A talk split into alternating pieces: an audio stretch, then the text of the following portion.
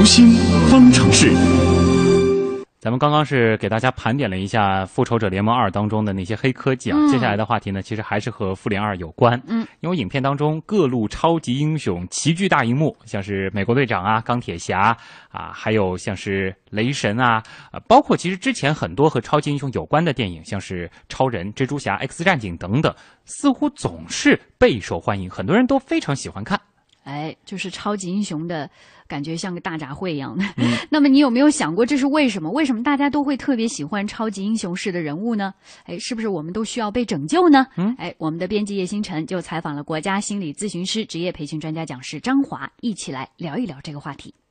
张老师您好，啊，你好，星辰。嗯，上个礼拜我们也说过玛丽苏式的电影，它呃为什么这么受欢迎？可能是映射出人们的一种自恋的心理。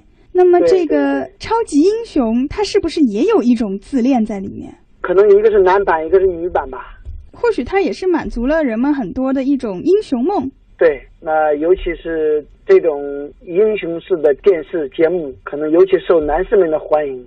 它可能比那个玛丽苏式的电影更加贴合我们一点，因为会发现很多这种超级英雄，他们可能原来也只是一个普通人，可能还是处在人生的低谷，然后突然之间某种机缘巧合让他们有了这种超能力，变成了超级英雄。对，电影嘛，它总是超过于现实，又是来自于现实。嗯，那它一定是和现实当中我们很多角色是相的，并且可能会成为我们某个不同角色的一个融合体，从而它能够代表着大众老百姓更多人的一种心声。就是它可能是满足了呃男生想当英雄的这样一种梦想。对，因为在现实当中，确实人类是渺小的，可能我们会有很多的主观能动性去改变现实，去创造现实。但是在这个过程当中，我们也会有很多的无能为力感，也会发现自己很多时候很弱，所以就特别渴望有这样一种能力，尤其有这样一种超能力，嗯，去保护身边的很多很重要的东西。那甚至在这个过程当中，我们自己本身也需要被保护、被拯救。就像我们看这个超级英雄类的电影，你除了想要拥有这种超能力，让自己变成超级英雄之外，你可能同时也会希望在我们的生活当中会有这样的超级英雄存在，或者就是说，我们有一种想要被拯救的这样一种需要。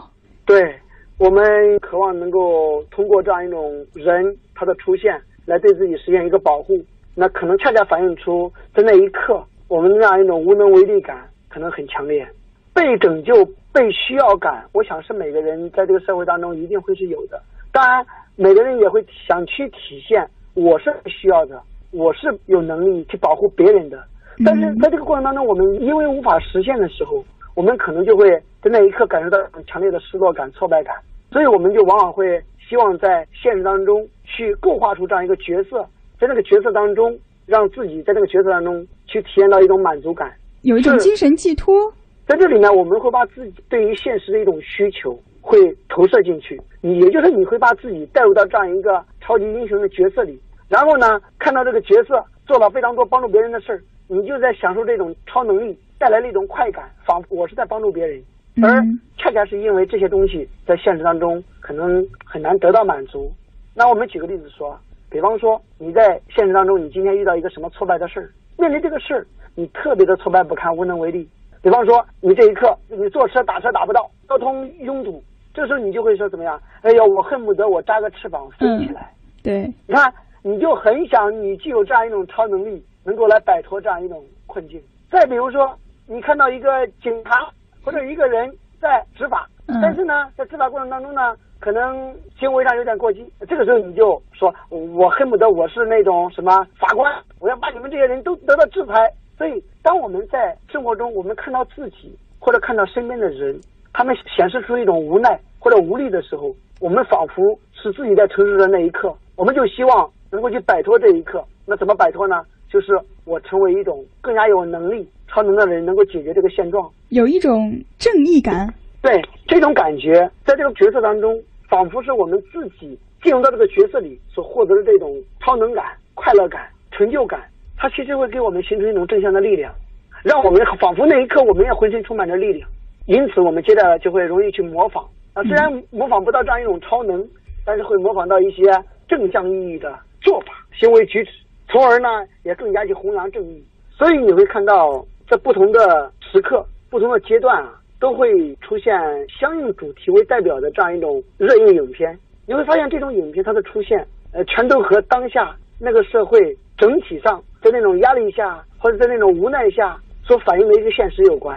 当下那个时代当中的一个集体潜意识，就大家共同的一种渴求，所以才让这个英雄人物。成为了一种群而追之的这样一种现象。比方说，这个时代不公平，人们就希望幻化出一个超级法官；这个时代有一些妖魔鬼怪、贪官污吏比较多，人们都希望幻化出一把利剑，可以刺向所有人。这个时代人人都软弱，不愿意出头露面，这个时代可能就幻化出一个超级大英雄，能够救苦救难，勇于站出来。其实很多的电影，这种角色代表了人类集体的一种渴望。其实电影就是文化的一部分嘛，文化本身就是时代最好的一个反应。嗯，所以你想知道如今时代正走在一个什么样的过程当中，那你就看当前的文化在反映什么。嗯，好，谢谢张老师。观众呢都喜欢好莱坞式的超级英雄，可是超级英雄毕竟只存在电影或者是漫画当中啊，现实生活当中呢大多数人其实都是有着琐碎烦恼的普通人，而没有那种神力呀、发挥奇迹的时刻。嗯，那么面对普通的自己和他人。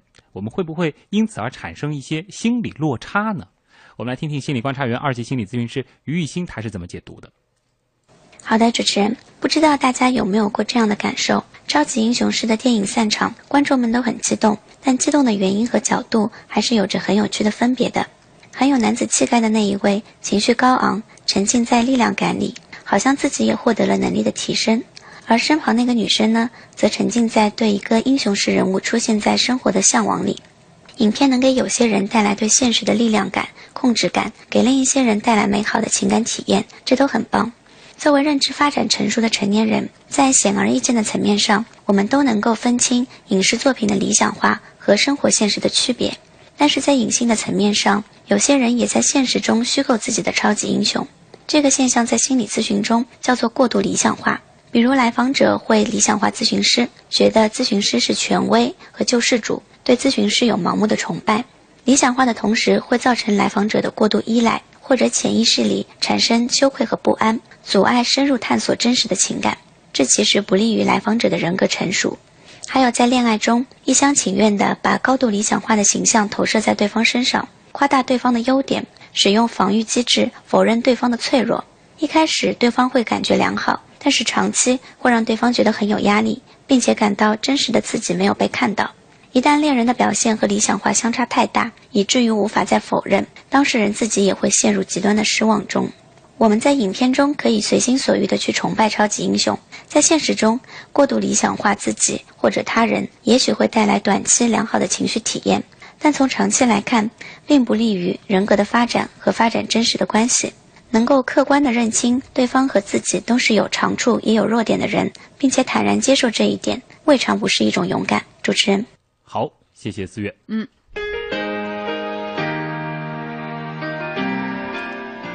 节目又快接近尾声了啊。那么，关于今天我们说到这四个互动话题，最后还是要请乐琪来给我们进行一下梳理和盘点。嗯，当然还有更重要的事儿啊。哎，就是要揭晓今天获奖的听众朋友。那三个楼层分别是哪三个幸运听众啊？好的，这个先暂卖一下关子啊。我们先把很多网友的留言要读一下。既然盖了有质量的楼，就把大家说呃。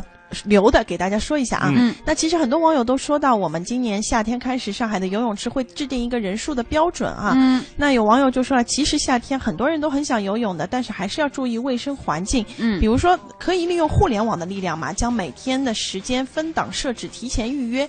那么是呃，就是大家可以在网上看到有多少人了，哎那也不用去现场。比如说我看到那个红线，那我白跑一趟多不好呀，对吧？嗯，聪明。还有网友说，江湖枪王他就说了，星期六日最好不要去。去这个时候人非常多。嗯火星听众零零七说：“我喜欢在大海里游泳，小心鲨鱼哦。”家得在海边啊。嗯，思思他说了，天气一热，游泳池就像一锅汤，饺还真的是不想去。嗯，那更多网友呢是说到我们后半程说的关于这个复仇者联盟里的硬科技啊。嗯，其实很多网友都觉得，哎，怪我们了，说我们透露的太多了，我们还没有去看电影呢。啊，剧透了。一是听不太懂，二是剧透了，我们怎么看呢？嗯，那我们也是每天会给大家送出。出六张电影票。今天呢，我们也依然送出六张。现在就要公布我们最后一位幸运幸运听众，他就是这个火星听众零零七，恭喜他是我们今天的八十楼啊。那他今天有一个留言，他说：“如果我中到电影票，我周末就去看《复仇者联盟二》。”现在这个梦想成真了。对，看完记得在阿基米德社区晒电影票啊，而且要给我们写下你的观后感。观后感